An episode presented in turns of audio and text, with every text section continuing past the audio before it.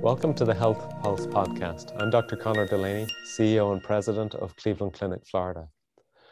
Dr. Mahmoud Traina is a Section Chief of Interventional Cardiology in the Heart and Vascular Institute at Cleveland Clinic Abu Dhabi.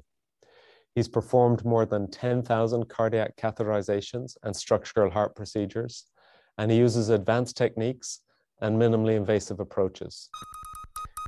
He's participated in multiple international multi-center trials, and he's accumulated over 60 publications and abstracts in peer-reviewed journals. And so he's really an expert in his field.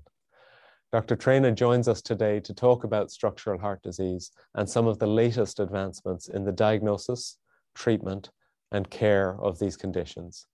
Welcome to our podcast, Mahmoud. Thank you, Connor. Thank you for having me.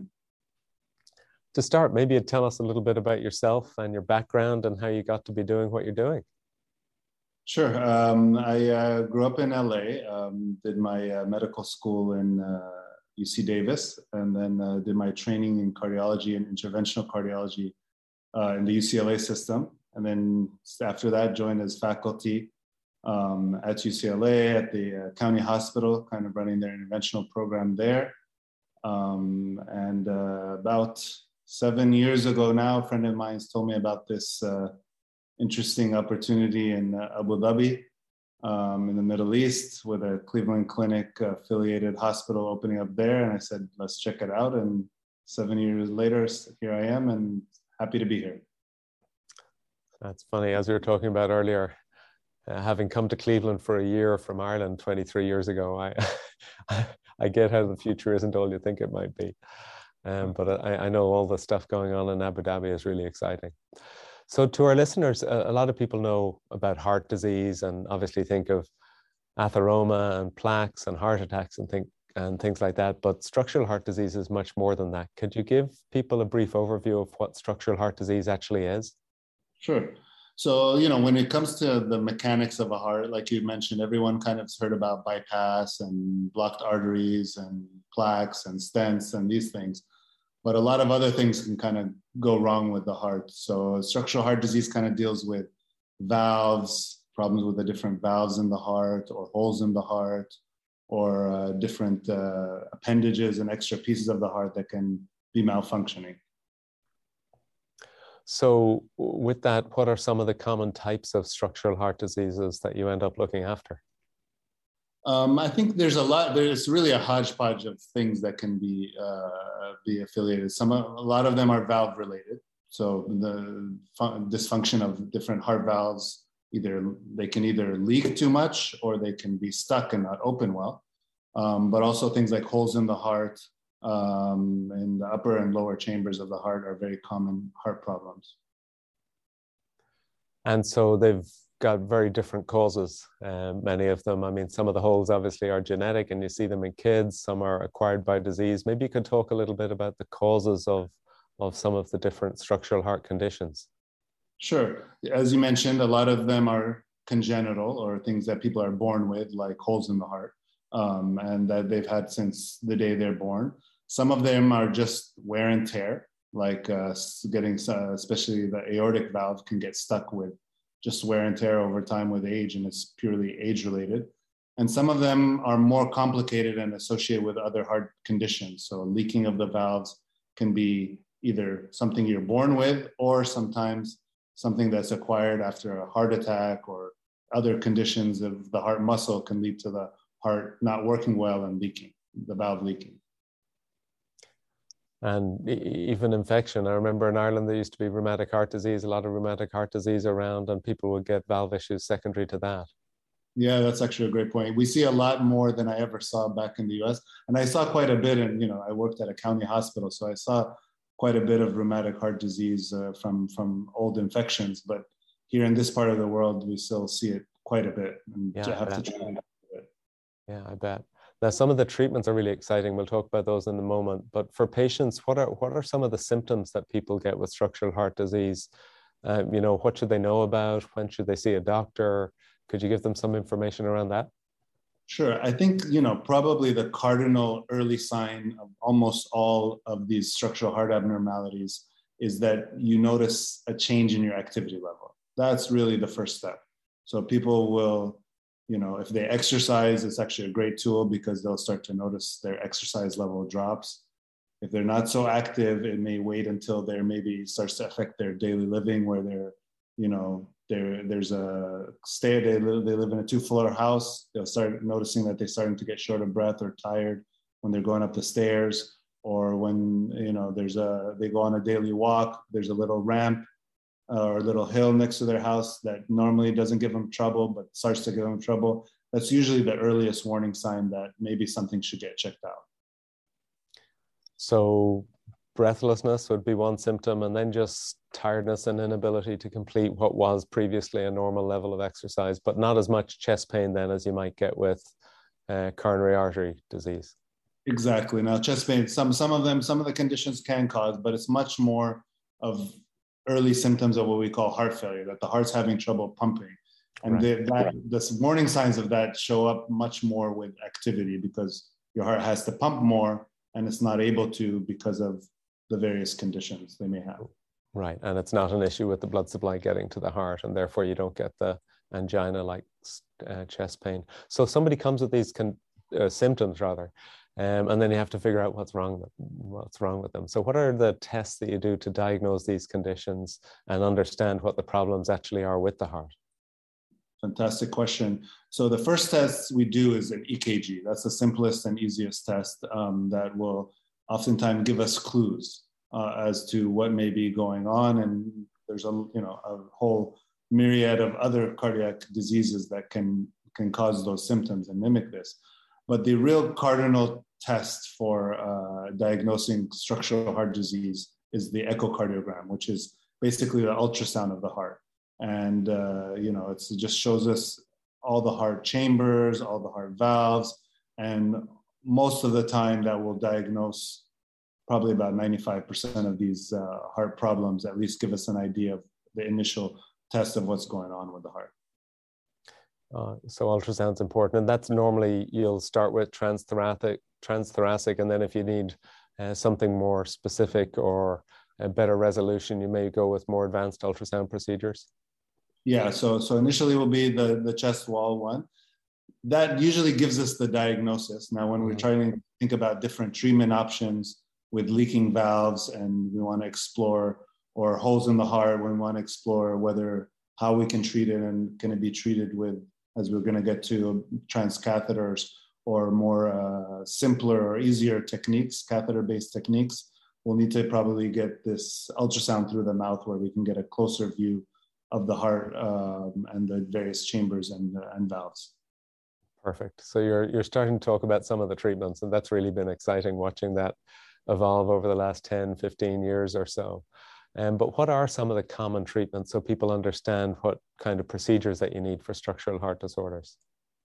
So they run the whole gamut of spectrum of diseases. From traditionally, almost all structural heart was treated by surgery, so open heart surgery. So the first open heart surgery ever done was not for bypass surgery, but was for a hole in the heart, something called the atrial septal defect, and that was done in the 40s. So this was where it started, and it still continues to this day.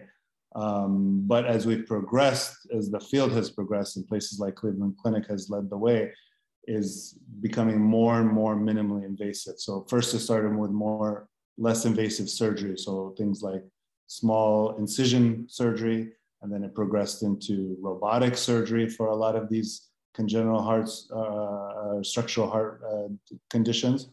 But in the last 10 to 15 years, we've really progressed into the world of purely catheter-based approaches for many of these conditions, where patients can get, without any surgery, any cuts, through small holes in the groin, we can fix a lot of these, probably the majority of these problems through this, and patients are off the table within an hour, and usually out of the hospital next day, or sometimes even the same day.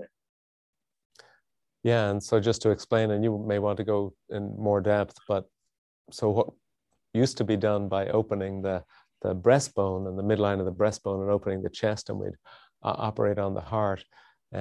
Initially, we could do it through tiny incisions and use a robot and repair a mitral valve, which is one of the valves in the heart. But now you're going through the groin. And so thinking of the two major areas, maybe some as the defects or the holes in the heart, and the other being the valve issues, you can put little umbrella-like devices in to close the little holes.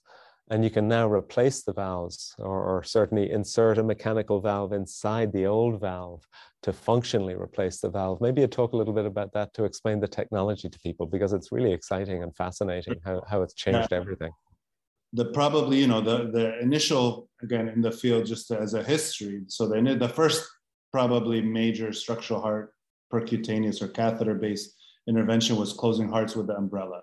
So that's where we kind of got our feet wet, probably as a field 20, 25 years ago, is where these umbrellas, where you can close the heart, you put an umbrella on one side, umbrella on the other side, and you can kind of close that defect instead of cracking open the chest and opening up the chest. Right.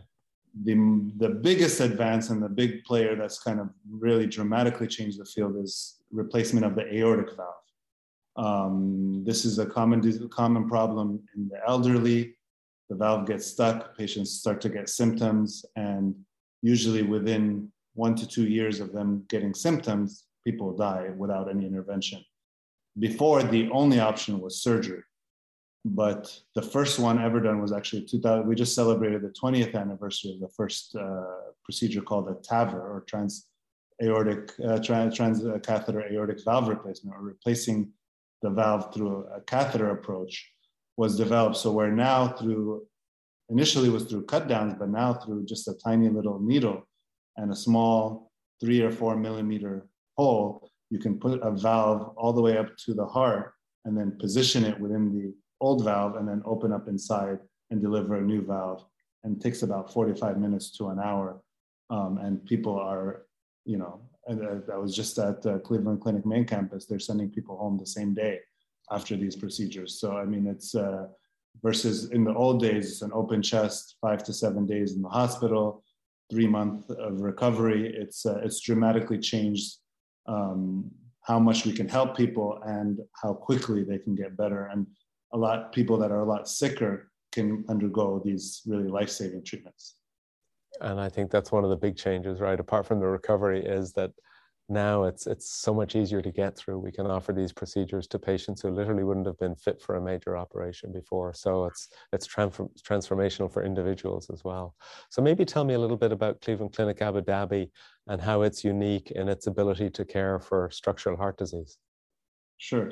So Cleveland Clinic Abu Dhabi was actually established about now 8 years ago now, about a year before I got here. And the concept was to bring the Cleveland Clinic kind of method of practice to the region. A lot of it is a kind of disparate and individual-based care. And what Cleveland Clinic kind of brings is that holistic, team-based kind of complete model of care where the patient's kind of at the center. So it's not a surgeon and a cardiologist kind of fighting over a case, but it's a team kind of deciding what's best for each individual patient, and then bringing all these talented people kind of push it to the next level. So, and we've seen that. So what that leads to is the ability to treat much more complicated patients than before. Whereas, you know, there may be places that can offer a simple TAVR and a simple case that's straightforward. We can now, in this kind of setting, being able to offer much more wider array of procedures, and when it enters into the mitral valve and things that are much more complicated. And can offer the whole gamut for a patient. So some will need surgery, some will need robotic or minimally invasive, and some will get the transcatheter, and each patient will get what's best treatment options for them in their specific case. And I think that's what kind of the Cleveland Clinic model brings to the region.